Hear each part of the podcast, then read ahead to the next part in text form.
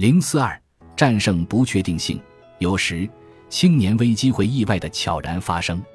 像妮娜一样，也许到目前为止，你在完成任务、承担责任和满足生活的迫切需求方面都处理得相当轻松。当你年轻的时候，生活是为你安排好的，你很容易满足自己对学校学业、课外活动和社交活动的需求。上学期间，你在某个特定时间点醒来，完成你的任务。需要帮助时，你向父母寻求有关人生方向的建议。当你在家或者还在学校读书的时候，虽然做出选择并不总是那么容易，但你的选择会更加明确。而现在，你面临的是你的成人生活，充满了巨大的未知。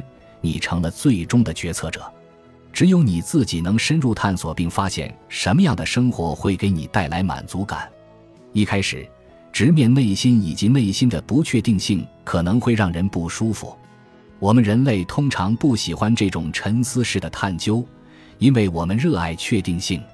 我们会尽一切努力避免不确定性。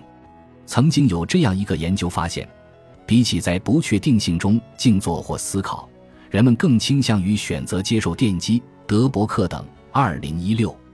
人们对确定性的依恋和对静坐沉思的逃避达到了近乎可笑的程度，这对确定和设定你的人生道路有着显著的影响。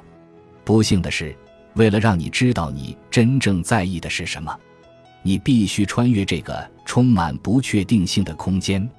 你必须培养自己在未知中静坐的能力，这会让你更接近你的目标。